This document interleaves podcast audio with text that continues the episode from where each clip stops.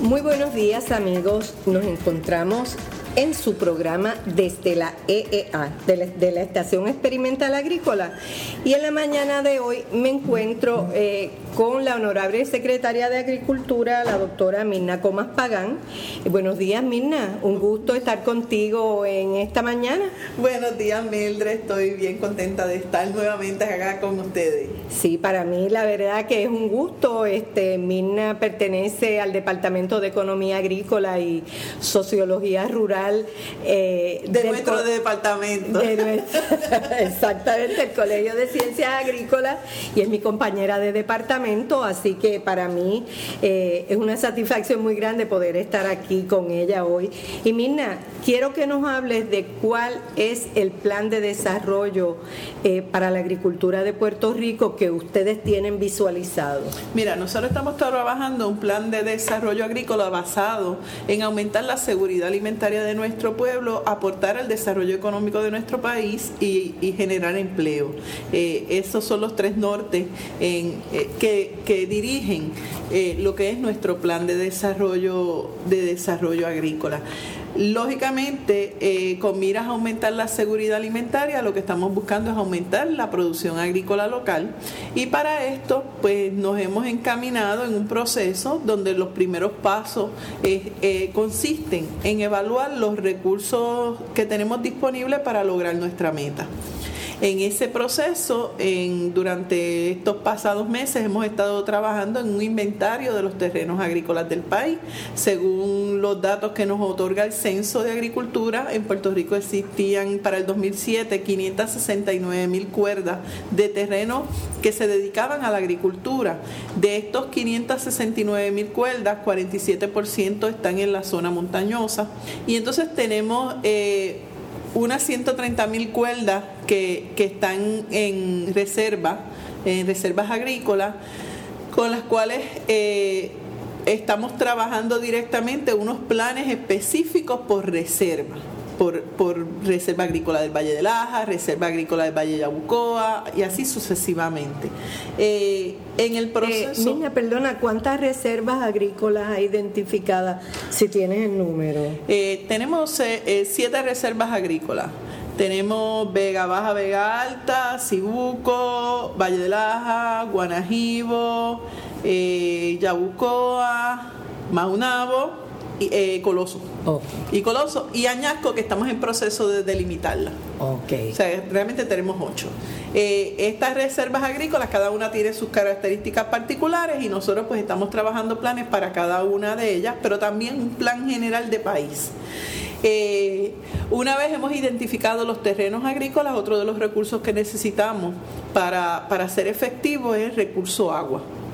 Entonces, en este proceso estamos identificando las fuentes de agua, nos hemos dado con una situación donde eh, muchas de las reservas agrícolas tienen sistemas de riego y drenaje, pero estos sistemas de riego y drenaje fueron abandonados en cierto momento y entonces eh, estamos en un proceso de recuperación de esos sistemas. Estamos limpiando los drenajes, estamos limpiando los canales de riego, eh, estamos eh, reconstruyendo algunas algunas facilidades que se, se, perdieron por el mal manejo. Y entonces, dependiendo del recurso tierra que tenemos y del recurso agua, pues estamos evaluando potencial de desarrollo agrícola tomamos en consideración tipos de suelo. Sabes que hay suelo eh, primera, los AR1, que tienen un alto potencial de desarrollo agrícola, y otros que su capacidad productiva va a depender del manejo que se le dé al suelo. Bueno, ya tenemos suelo, ya tenemos agua, Ahora, eh, la capacidad empresarial no tenemos ninguna duda de que existe en el país. Tenemos excelentes agricultores agroempresarios y tenemos excelentes profesionales que, que orientan.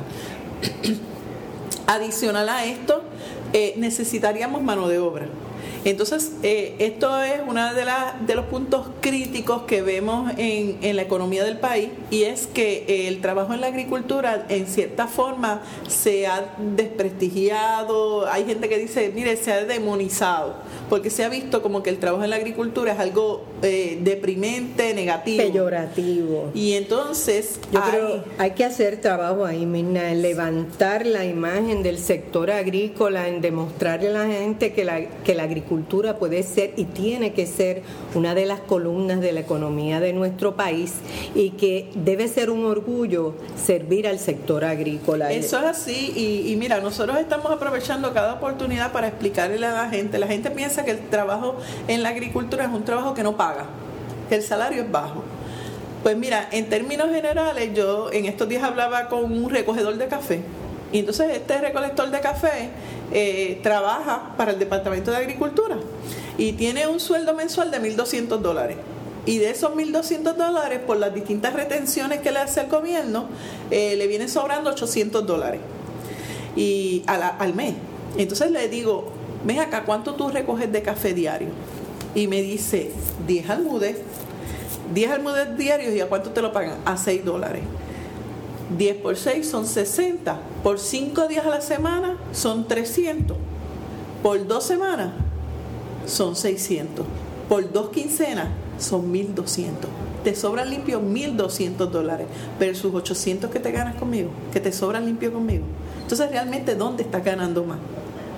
Entonces, todos los trabajos tienen su sacrificio. Por ejemplo, yo tengo una prima que es doctora y ella da servicio al hogar. Entonces, ayer mismo me decía, mira, Mina, tengo que pasar por un sitio donde se dan muchos tiroteos. Y entonces eh, ella es doctora. El riesgo. Pero entonces ese riesgo de ella llegar a dar el servicio. ¿Cuánto vale? ¿Cuánto vale? O sea que... que el horario, el ¿cuánto horario, vale? El horario, ¿cuánto vale?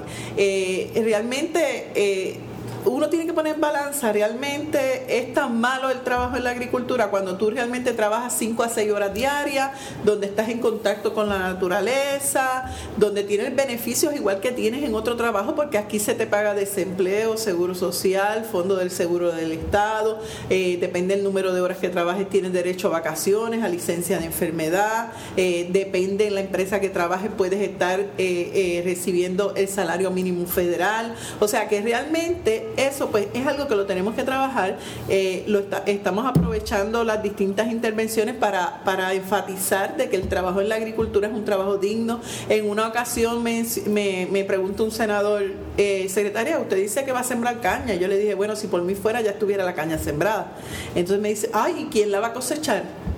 Entonces yo le digo, mire, la va a cosechar el mismo muchacho que hace tres días atrás me invitó a montarme con él en su máquina porque estaba cosechando arroz y estaba en aire acondicionado escuchando reggaetón. Ese mismo muchacho es el que va a cosechar la caña. O sea, eh, en un ambiente totalmente distinto a la percepción general que tenemos de la agricultura. Eh, sí, Mirna, y, y, yo te pregunto a ti, no sé si te lo has planteado, ¿no tiene esto que ver, esta percepción negativa, nuestro currículo escolar, que carece total mente de sentido hacia, hacia la producción de alimentos, verdaderamente hacia la importancia que tienen los alimentos. Si no hay alimento, no hay vida, no estaríamos aquí. ¿Cómo es posible que los currículos escolares, desde escuela elemental, en la clase de ciencia, en estudios sociales, en la de español, en la de inglés, en cualquier clase o en todas las clases, tú puedes enfatizar la dignidad que tiene ser agricultor y más que nada la importancia que tiene. ¿Qué pasa? Pues o sea, mira. se desvincularon esas dos cosas totalmente. Eso está cambiando. En esa dirección, eh, la representante Brenda López radicó un proyecto donde se va a requerir un curso de educación agrícola en todos los niveles escolares para todos los niños de las escuelas públicas. Es un proyecto que está pendiente de verse por, por la Cámara de Representantes y posteriormente por el Senado, pero la compañera Brenda López ya radicó el proyecto y hay mucho entusiasmo de parte de los maestros para que esto se logre. También el Departamento de Educación ha estado en un proceso de reclutamiento de maestros de educación agrícola para eh, tener este personal en las distintas escuelas que puedan ofrecer estos cursos. Eh, el movimiento que se ha generado con, con los huertos caseros, comunitarios, escolares, también ayudan a que la gente cree conciencia del ejercicio que hay que llevar a cabo para obtener los alimentos y que valorice más lo que, lo que hacen nuestros obreros para que nosotros obtengamos alimentos. Entonces, nosotros a nivel del departamento, pues también estamos trabajando algunas unas campañas para crear conciencia en la comunidad en general de lo digno del trabajo en la agricultura, porque entendemos, perdón, que esa es una de, de las fallas que actualmente existe. Bueno, tenemos terreno, tenemos agua, tenemos recursos humanos. ¿Qué es lo que debemos sembrar? ¿Qué es eh, los animales que debemos producir? Pues para esto estamos utilizando de referencia la canasta alimentaria básica recomendada. La canasta alimentaria básica recomendada es un ejercicio que se estuvo realizando por un grupo intergubernamental que estuvieron evaluando qué es lo que el consumidor puertorriqueño eh, adquiere de alimentos y qué es lo que debería estar consumiendo de acuerdo a los valores nutritivos de los alimentos. Entonces se define qué alimentos deben componer lo que es nuestra canasta alimentaria básica esto no solo es eh, los productos que consume actualmente el consumidor, sino que son los que son más recomendables en términos nutritivos y que va de acuerdo a los gustos y preferencias del consumidor puertorriqueño. En esa canasta alimentaria básica sobresale el arroz. Entonces nos encontramos que en Puerto Rico se come arroz dos veces al día y no se producía arroz para consumo local. Entonces dijimos, bueno, vamos a establecer un proyecto piloto de producción de arroz porque anteriormente han habido experiencias en Puerto Rico donde se, eh, se establecieron empresas de producción de arroz y resultaron que no eran viables económicamente. Pues entonces el gobierno, eh, nosotros como gobierno dijimos, vamos a establecer el proyecto nosotros, vamos a evaluar el proyecto. Se está evaluando agronómicamente y económicamente. Eso es correcto. Nosotros hicimos un presupuesto para el establecimiento del proyecto, le estamos dando seguimiento a ese presupuesto, cuán acorde va con lo, con lo que habíamos estimado eh, y estamos viendo el comportamiento en términos de las variedades de semilla que estamos sembrando, eh, cómo se adapta eh, al lugar donde se ha establecido el proyecto. En esta primera fase, tenemos una pequeña diferencia en términos de la preparación del terreno, pero esto surge porque los sistemas de riego y drenaje estaban obstruidos. De hecho, eh, parte eh, de una de las preocupaciones que teníamos cuando se inició el proyecto era de dónde vamos a traer el agua porque este proyecto requiere agua. Y yo creo que era una preocupación que tenía la gente en la zona. Exacto. ¿De dónde va a salir el agua? Pues mira, en ese proceso eh, identificamos unos paleros de la caña, que era gente que iba limpiando los canales de la caña eh, personas mayores de 90 años.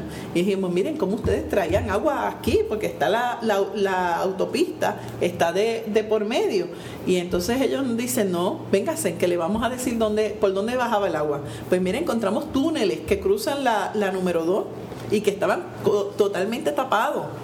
Al limpiarlo, pues mira, hay una infraestructura, o sea que hemos tenido un costo de recuperar una infraestructura que para la década de los 50 costó millones de dólares y que estaba bajo tierra. Y que si ahora se le da mantenimiento uno la puede conservar, ¿no? Exacto, entonces ya recuperamos esa infraestructura pues es un costo que no vamos a tener el próximo año ni la próxima cosecha porque ya ese ejercicio se hizo. Sí, ya para la segunda cosecha nosotros esperamos que se estabilice en términos económicos y que se demuestre la rentabilidad del proyecto, pero ya nosotros ganamos. El mero hecho de recuperar esta infraestructura ya es una ganancia para el pueblo de Puerto Rico, una ganancia de una infraestructura millonaria, que si la fuéramos a hacer hoy en día, en la década del 50, eh, saldría en 54 millones de dólares. En esta época estamos hablando de 300 millones de dólares. O sea, no se podría hacer. No se podría hacer. Bueno, pues ahí está el proyecto de arroz que esperamos estar cosechando próximamente. Pero entonces el arroz siempre va acompañado de unas buenas habichuelas. Entonces allí nos hemos estado reuniendo con agricultores del área de Isabela, de Camuy, quienes están produciendo una habichuela exquisita Y entonces hemos trabajado con ellos para eh, establecer contacto con cadenas de supermercados que puedan vender este producto. Y ya hay habichuela puertorriqueña en muchos supermercados eh, y esperamos que esto aumente. Sí, Mina, sobre eso quería hacerte una observación. Eh, hace unos años atrás yo hice una presentación de la empresa de, de grano y era la primera vez que la hacía, así que hice una encuesta informal en los supermercados de la zona noroeste, que es donde está la mayor zona de producción de granos en Puerto Rico, y, y los gerentes de, de esa área, de la área de productos frescos, ellos me decían que ellos no compraban lo que no le traían. Pero ellos tenían gran demanda para todo y de hecho tenemos una publicación que va a salir ahora y porque hicimos un censo de los productores de granos en Puerto Rico que te la voy a hacer llegar porque creo que puede servirte de algo porque hay mucha gente en Puerto Rico que produce granos eh, en pequeña escala, pero si ellos tuvieran la demanda, ¿verdad? A unos precios razonables, yo creo que podría haber un incremento en esos pequeños agricultores de la zona central que saben producir, que saben producir granos con una calidad excepcional. Eso es así, eso es así. Pues eh, eso lo estamos trabajando, estamos evaluando la posibilidad también de traer ese producto a comedores escolares. Este, adicional a esto, pues estamos trabajando con otras empresas, por ejemplo, frutales. Es lamentable como siendo una isla en el trópico, con un potencial de producción de, frutales, hemos descuidado ese sector y, estamos trabajando con productores de mango, con productores de cítricas, productores de papaya, eh, guineo, melones. Estamos buscando cómo se aumentan esto, esta, la producción en estos sectores con la ventaja de que eh, estamos entrando fruta tropical en los comedores escolares y con un potencial de que estas frutas vayan a los mercados de Estados Unidos. ¿Por qué? Porque estas frutas no se generan en Estados Unidos y hay una alta población que demanda ese tipo de productos. Y nosotros que tenemos la misma cantidad o más de puertorriqueños que viven fuera de Puerto Rico, localizados en unas áreas particulares de Estados Unidos, yo creo que la producción, la producción nuestra con un sello de calidad de Puerto Rico tendría una alta demanda en estas localidades donde se concentran los puertorriqueños, los dominicanos, los cubanos, los latinoamericanos, porque nos respaldamos unos a otros, yo creo. Eso es así, mira, yo estuve visitando la marqueta en Nueva York y, veo estos mangostines y yo digo, ¿esos son de Mayagüez? No, decían de Puerto Rico, pero realmente iban de República Dominicana. Y yo decía, o sea, un potencial de mercadeo que tenemos, pero vamos a volver de nuevo acá a la isla. Claro, pero ¿por qué decían de Puerto Rico? Porque la gente respalda lo que lo identifica. Exacto, lo identifica. Bueno, pero entonces eh, como te mencionaba, pues estamos trabajando en todas las reservas.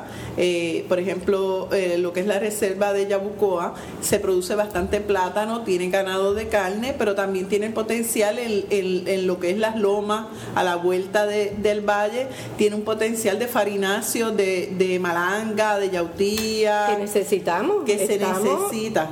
Y entonces, pues ya estamos trabajando también proyectos con ellos de, de cómo generar estos productos y, elaborarlos. Ellos están pensando hasta producir pasteles para, que, es un producto Al que menos tiene alta más, demanda. porque ahora mismo eh, que hay un excedente de plátano, si nosotros tuviéramos todo el equipo, todo el andamiaje para producir, podríamos ahora mismo estar produciendo eh, para distribuirlo. Inclusive si ahora mismo no podemos mantenernos todo el tiempo, un nicho de producción de producto local, que aquí la gente está muy identificada con los productos que se hacen aquí, que se producen aquí. Bueno, tenemos eso. Entonces, en la zona de la montaña, pues eh, la meta es establecer 16 mil cuerdas nuevas de café.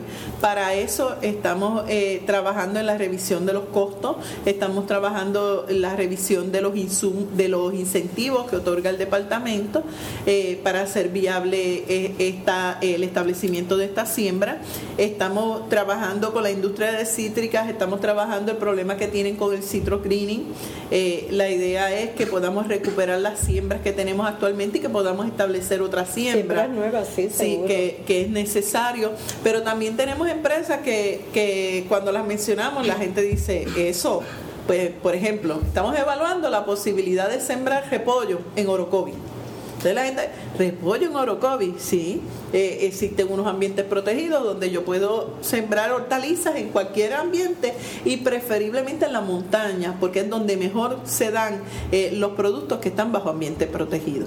Entonces estamos evaluando, estamos evaluando la posibilidad de, de sembrar lechuga, de volver a sembrar tomates en Jayuya que Jayuya se caracterizaba por ser el pueblo del tomate.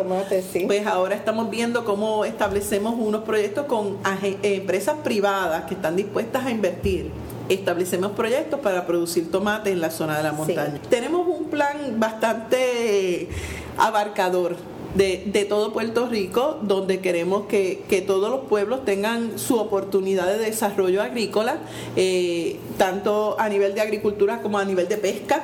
Eh, pero también eh, estamos trabajando con el mercadeo de los productos. Que es bien importante, no es solo, no es solo este producir, es mercadearlos. Eso que la gente sepa que están ahí, que son producidos aquí y que los quieran comprar. Sí, y entonces hay un renglón que, que es nuestra industria principal, es, un renglón que, que, nos apasiona mucho hablar de él, es la industria de la leche. Eh, en este renglón estamos trabajando con lo que tiene que ver con producción, pero también estamos trabajando el mercadeo. ¿Por qué? Porque hemos visto que a través de los años eh, el consumo de leche fresca ha, ido disminuyendo, pero sí ha ido aumentando el consumo de derivados de la leche como yogur, como los quesos, como mantequilla, como los helados. Y entonces eh, vamos moviendo. Diversificando la industria. exacto, nos estamos moviendo en esa dirección a satisfacer lo que el consumidor quiere adquirir. Y ahí pues entonces se está, estamos trabajando en coordinación con la gente de Índula para diversificar esa producción y que, y que podamos sostener una empresa que es sumamente importante para el desarrollo del país. Es importante, Mina, y por ejemplo aquí que eh, Puerto Rico se ha convertido en, un centro gastronómico, ¿verdad? Eh, Puerto Rico tiene muchos restaurantes étnicos de diferentes países y utilizan los derivados, los productos procesados de leche, como la crema de leche, que no es algo que nosotros usemos mucho, eh, los requesones, todas esas cosas. Yo creo que ese es un mercado ideal. No lo tienes que traer de afuera para producir tus productos de tu país en tu restaurante. Nosotros te lo vamos a proveer porque estamos en la, en la capacidad de diversificarnos para lo que ustedes quieran. Mira, y está receptivo. O sea, cuando nosotros estamos estudiando el mercadeo, nosotros se habla de los mercados institucionales en los cuales ya se han tenido unos logros y tenemos un potencial de crecimiento, pero que va a estar limitado por la demanda que ellos tienen. Por ejemplo, en comedores escolares eh, hemos ido aumentando de 25% a 50% la, la participación del producto del agropuertorriqueño en la bandeja de comedores escolares, eh, con una meta de 75% de esa bandeja. Eh, y algunos días tendremos una bandeja 100% puertorriqueña. Eh, a eso aspiramos. Eh, en las cárceles del país estamos eh, introduciendo productos del agro puertorriqueño, ya hay leche, ya hay plátano maduro, es parte de las iniciativas que estamos trabajando. Con el programa WIC estamos buscando que se sustituya la leche en polvo por lo que es la leche fresca, pero también, además de esos mercados institucionales, hay un mercado bien importante para nosotros y es el que se ha desarrollado del mercado familiar. En el mercado familiar es un acuerdo de colaboración entre el Departamento de la Familia y el Departamento de Agricultura, donde aquellas personas recipientes del programa de asistencia nutricional, haciendo uso de la tarjeta del PAN, pueden ir a comprar directamente a nuestros agricultores.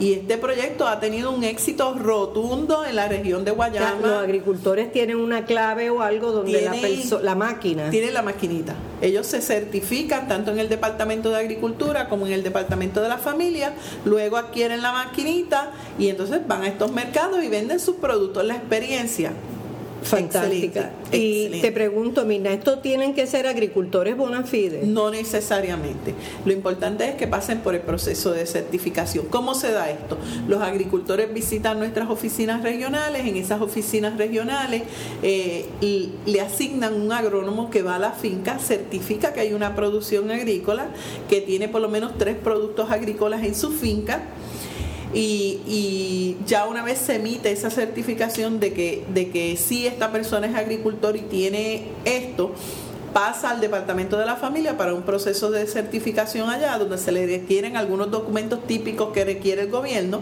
y luego pasa a su banco de preferencia a buscar la maquinita.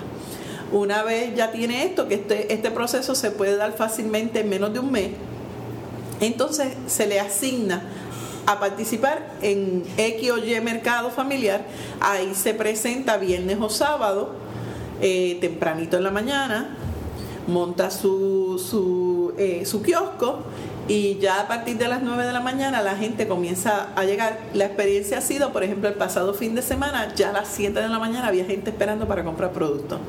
Y entonces... Estamos hablando de las ferias agrícolas. No, eso se llama el mercado familiar. ¿Y dónde están esos mercados bueno, se estableció el piloto en Guayama, en los seis municipios de la región de Guayama. Esto es Guayama, Salina, eh, Arroyo. Calley, eh, Santa Isabel y se me quedó uno.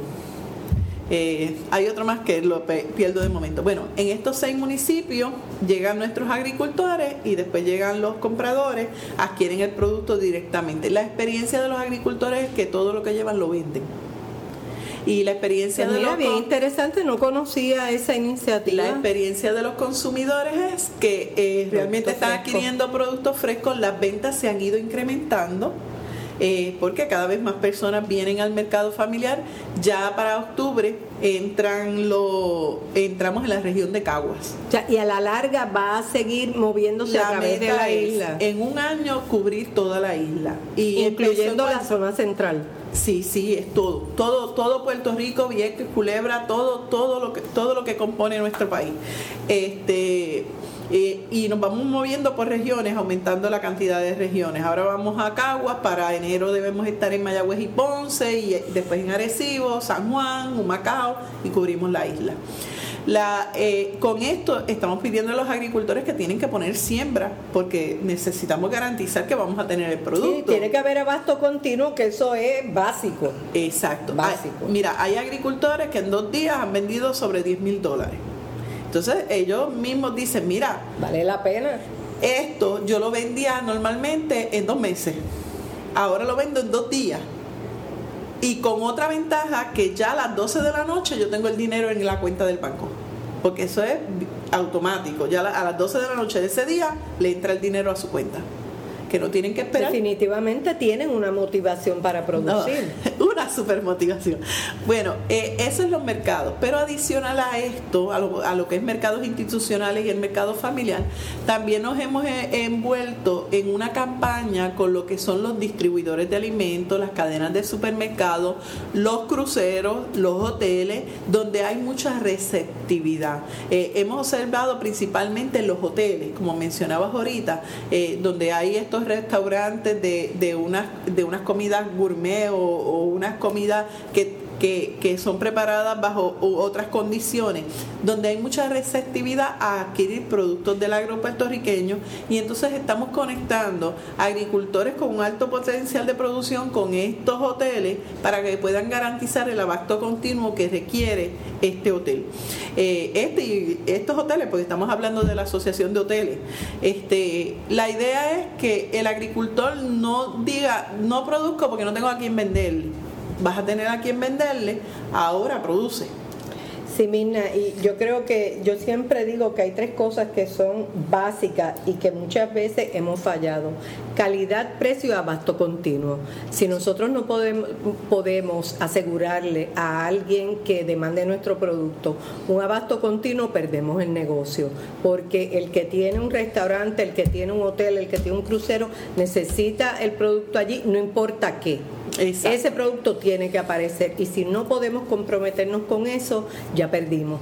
Eso es así. Lo van a traer de otro lugar. Eso es así y eso es algo que le estamos enfatizando a nuestros agricultores, eh, pero están receptivos. Los agricultores están receptivos, los que están participando en nuestros mercados están bien contentos eh, y están, están poniendo siembra. Eh, por ejemplo, la gente que está participando en los mercados familiares sabe que si compra, porque se le da la oportunidad al agricultor que tenga mínimo tres productos, pero como en el mercado hay potencial para tantos productos, se le permite comprarle a otros agricultores que nosotros también tenemos que verificar que es otro agricultor, no un intermediario. Entonces, ellos se han dado cuenta que si ellos producen en su finca, les sobra más. Claro. Que si le compra a, un, a otra persona.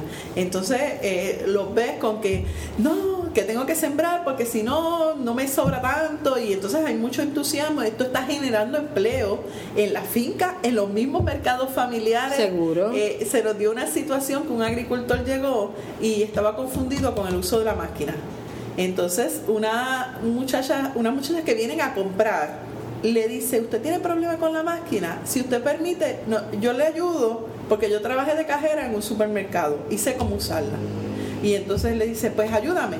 Y ella estás contratada. Pues lleva trabajando ya con este agricultor eh, en todos los mercados familiares. Ella es la que pasa, La, que pasa la, tarjeta. O sea que aún dentro del mercado se está generando. Sí, se dan yo creo que en esas actividades unas dinámicas bien positivas, bien positivas entre la gente. O sea, yo creo que eso tiene, tiene mucho para ganar y muy poco para perder. Eso yo creo que es bien positivo. Hay, otro agricultor nos decía, mira, cuando yo empecé en este proyecto, eh, éramos mi esposa, mi hijo y yo. Éramos los que atendíamos el negocio. Ahora está la familia. Ahora tenemos 12. Nosotros tres y nueve más que hubo que contratar porque hay que poner siembra y para atender aquí el mercado se necesita gente porque, eh, bueno, yo te invito a ti y a todos los que nos están escuchando a que visiten el mercado para que vean la dinámica. Eh, ahorita mencionaba que se crea un ambiente de fiesta y realmente parece una fiesta. La gente se encuentra, se saluda, se habla, hablan de las recetas de extensión agrícola, comparten recetarios. Bien eh, como somos nosotros. Hacemos una fiesta de todo. Exactamente. Exatamente. Bien, pues eh, eh, nada, tenemos muchos proyectos, tenemos mucho trabajo por delante. Esto es un trabajo de equipo, de, la gente que compone el Colegio de Ciencias Agrícolas, de la gente de nuestro departamento, de la gente de la banca que también se ha estado insertando en el proceso. Tenemos eh, Banco de Desarrollo Económico, está trabajando con nosotros.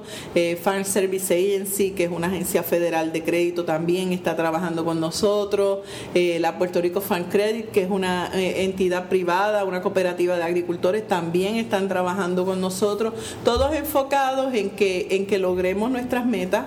Eh, yo soy bien sistémica, yo creo en el trabajo de equipo, en el trabajo donde cada uno tiene algo que aportar para que logremos eh, el éxito y, entiendo que esto se está dando eh, en términos de, gobierno. El gobernador eh, honorable Alejandro García Padilla está bien comprometido con el desarrollo agrícola del país, es el principal defensor de la agricultura en el país. Su esposa a través de los programas de vuelto escolares tiene una campaña bien efectiva sobre la importancia del establecimiento de huertos. Eh, los miembros del gabinete, eh, prácticamente todos se han ido insertando desde distintas eh, desde distintos enfoques a cómo contribuimos a que esto se dé. Por eso surge el proyecto de mercado familiar con el Departamento de la Familia, el programa de la bandeja con el Departamento de Corrección, el programa de la bandeja con el Departamento de Educación, eh, hasta el Centro Cardiovascular eh, está trabajando con nosotros porque la seguridad alimentaria envuelve también comer bien para no tener problemas cardíacos. Comer sano, seguro, seguro que sí. Y así sucesivamente todos los, todos los miembros de gabinete de alguna forma eh, tienen relación con el Departamento de Agricultura. Adicional, los senadores, los representantes están bien motivados, continuamente recibimos eh, algún miembro de, la legislatura que quiere desarrollar algún proyecto relacionado con la agricultura, con unas necesidades que han visto en, su, en sus respectivos distritos. Eh, Entiendo que todo está armonizando. La academia, el Colegio de Ciencias Agrícolas, el apoyo que estamos recibiendo a todas las iniciativas que se están dando es excelente. Este, eh, eh, realmente yo estoy bien satisfecha con, con que se haya logrado unir los esfuerzos y, creo que es nuestro momento de, echar hacia adelante la agricultura y, de que demostremos de cuán importante es para el desarrollo de nuestro país. Seguro, todo por Puerto Rico, así tiene que ser. Eh, bueno, Mirna, te deseamos todo el éxito del mundo, como siempre, como siempre digo y como te he dicho en otras ocasiones, el éxito de, esto eh, que tú estás liderando es el éxito de todo. Así que mucho éxito para adelante siempre, ¿verdad? Estamos a tu orden siempre. Si en algún momento tú quieres eh, compartir con nosotros alguna iniciativa que tienen, pues quedo a sus órdenes eh, para ti, para tu equipo de trabajo. Y amigos, ustedes recuerden que el próximo lunes tenemos otro programa bien interesante sobre el sector agrícola. El de hoy yo creo que ha estado magnífico, ¿verdad? Eh, y les esperamos. Recuerden que pueden suscribirse a nuestra dirección http dos puntos diagonal diagonal biblioteca.ea.uprm.edu diagonal desde la EEA. Que tengan un lindo día y Mirna, muchas gracias y mucho éxito. Gracias a ustedes y siempre a sus órdenes. Nos vemos pronto.